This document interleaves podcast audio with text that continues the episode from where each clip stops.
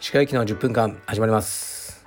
このチャンネルでは日本最大級のブラジリアン柔術ネットワークカルペディエム代表の石川行きが日々考えていることをお話しします。はい皆さんこんにちは。いかがお過ごしでしょうか？本日は1月の14日です。もう1月もほぼ半分が終わってしまいました。東京は久々の雨です。冷たい雨が降ってますね。で僕は今日は朝自分のトレーニングをしてそれから息子のトレーニングもしました。はいもういつもと一緒です。で今オフィスで仕事をしているところです。えー、っとね、まあ、突然なんですけど昨日本当にテンションが上がることがあったんですよ。テンションがいつも低いんですが昨日はもう興奮してはは言ってしまうぐらい嬉しいことがありました。でまだね詳細はこうね言えないんですけどプライバシーの関係とかいろいろあって。でもまあ言えるところだけ言うと僕がもう中学生ぐらいからずっと好きだった。その頃ほんと好きでしたね。もう大好き高校大学生ぐらいまで。でそれからはねそんなにもうねあのー、しっかりとフォローしてない。けどでもずっとその若い僕の青春の思い出として大好きだったこうある人物がいるんですけど、ね、その人にあの会えそうな、ね、話があるっていうのがあってむちゃくちゃテンション上がりました。えー、っとねまあそれはまだ先のことなんですけど会えるとしても1ヶ月とかあの、まあ、柔術を通してですよね。あのあちらからまあそういう話があってえまさかこのこれは？みたいな感じでもう本当に嬉しかったですね。だけど、まあ、誰も知らないんですよねもうその人。僕のヒーローなんですよね。インスタとか見るとやっぱ百数十万人フォロワーとかいるんですよね。でもうちの家族とか友達もうん名前だけ知ってるけどどんな顔か知らないっていう感じでしょうね。まあそれはいいんですけどね。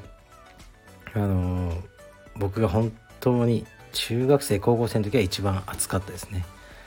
大好きなあの人なので自立を通してそういう人に会えるっていうのは、まあ、まだ分かんないですけどね。あの相手はないんですけどまだ。うーんなんだかすごく嬉しいですね。充実やってよかったなとあの単純に思いました。またねあの報告します。ちょっとおかしいテンションになってると思いますけど。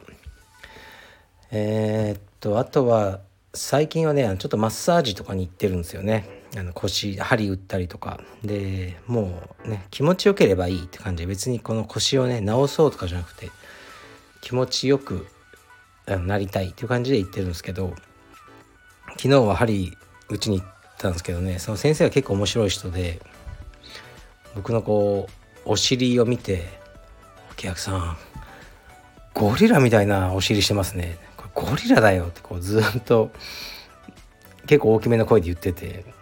でこれ褒め言葉なのかな？っ て思ったんですけど多分彼的にはすごい最上級の褒め言葉らしくていやこのケツはもうゴリラだ。ゴリラですってずっと言ってましたね。彼はベストボディとかそういうのに出てた人らしいんですけどあれってこう肩と胸、ね、ばかりを鍛えて足は細い方がいいというふうにされてるのかな。なんかそういう感じですよね。だからお尻とかこうブリッとね大きいとダメらしいんですね。僕みたいな体型はもちろん。でもあの彼はね本当はケツがでかいのが憧れてたと。このケツはすごい。とずっとあのお尻を褒められながらお尻に針を刺されてました。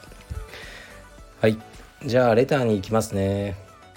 はい行きます。これいきます。鹿先生こんにちは。いつも楽しく拝聴しております。先日フェリーの中で読んだ本で良かったとおっしゃっていたしびれるを買って読んでみました。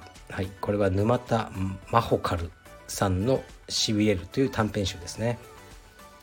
なるほど。ザラッとした後味の残る人間の闇のようなものを感じて面白かったです。普段読まない種類の本だったのでとても新鮮でした。自分で選ぶとどうしても同じテイストの本になってしまうので自分の好きな誰かのおすすめの本は読みたくなります。本の好みでその方の人となりがなんとなくわかる気もして興味があります。仕事子育て家事充実となかなか時間がなくて長編の小説などからは遠ざかっていますが時間を見つけて本を読みたいと思いました。またおすすめなどあったら時々教えていただけると幸いです。まだまだ寒さが続きますがご自愛ください。はいありがとうございます。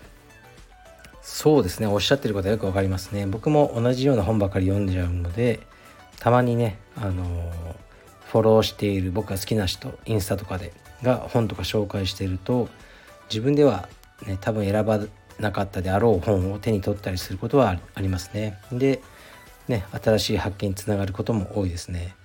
なんか一冊紹介しようかなと思ったんですけどこの本のことは語ったことあるかどうか忘れたんですけどとにかく僕が好きで傑作だと思ってる本は町田光さんね町田はあの町のね町田光はねあの健康の光ですね。町田光の告白という本ですね。これは僕はもう大傑作だと思ってます、まあ、賛否両論ある本だと思いますね。この本は何についての本かというと、まあ、楽しい内容じゃないですね。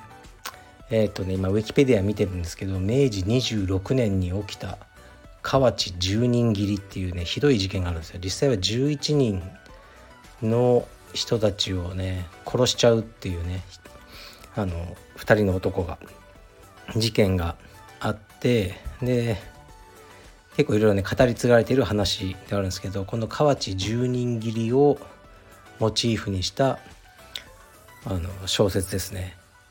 すごく面白いです。でなんだろうな。町田光の本はまあ読んだことありますけどこれが一番好きで他のも面白いですね。天才だと思いますね。うんまあそのね人をね殺すような本なのでねあんまりねあのみんなにおすすめとは思わないですけどあの僕は面白かったですね。まあ本とか映画の中はある意味自由じゃないですか作品の中ではね。あのだからまあ倫理的にもちろんね僕も人殺したりしないししたいの、ね、人殺したりしたいと思わないんですけど殺しちゃった人の気持ちとかどういうねあの心理だったのかとかを、まあ、考えるのが好きですね。この町田光さんも、まあ、人を殺してはないから実際に想像して書くしかないわけですよね。でもあのうんその過程が面白いというか人間の心理の描写などがすごくこうまあリアルだなっていうに感じましたね。僕は人を殺したことないからリアルもクソもないんですがリアルだなと感じてしまう本であのなかなかねなかなかないあの傑作だと思います。はい、もし読んだことがある人がいたらあのね教えてください。あとなんかあるかなうんそれぐらいですかねちょっとね読んでみてください。本はね僕もよく読んでるんですけど確かにねあのしっかり読めるのはやっぱ旅行行ってる時とか飛行機とかフェリーの中とかなんですよね。なかなかね家とオフィスだと小説を読むという感じにはならないですね。で雑誌はよく読みます。雑誌で言うとあのね23日前にちょっと買ったたまに買うんですけどカーサ・ブルータスっていう雑誌があるんですね。こうすごくイケてる、うんまあ、インテリアとか建築の雑誌なんですね。でまあ普段はこう買ってああいいなとか見るんですけど今回はもうほんとやばかったです。あの2号さんっていますよねのベージングエイプを作った方ですねファッションの。2号さんの家しかもこう3つ目東京と京都に家があってその3つ目の海辺の家っていうのがこうできたそうでそれを紹介されてあったんですけどこれがもうすごかったです。最高におしゃれだし最高にかっこよくていやすごいわと思ってこううん読んだ後2時間ぐらい放心状態になってしまうぐらい僕の好みの家でしたね。これはすごい。だけどもうあそこまですごいとこんな家を建てるぞって頑張る気にはならないんですよね。もうむしろいやもう無理だっていうこう打ちひしがれて2時間ぐらい放心状態でした、はい、もしご興味がある方は見てみてください。現今のその最新号ですね。カーサブルータスの何だったかなタイトルは。なんかこう建てたい家みたいな。そういう感じで表紙からもう2号さんが座ってる写真でしたね。がすごかったです。もうああいう家に住みたいです、まああいう家に住むためにはどうすればいいんでしょうかね。もう本当に宝くじ当たるしかないなと思っちゃいますね。いやーほんとね僕があのビットコインを売らなければね今5億ぐらいあったんですけどね。はい失敗しました。はいなんかメールも届いたんで失礼します。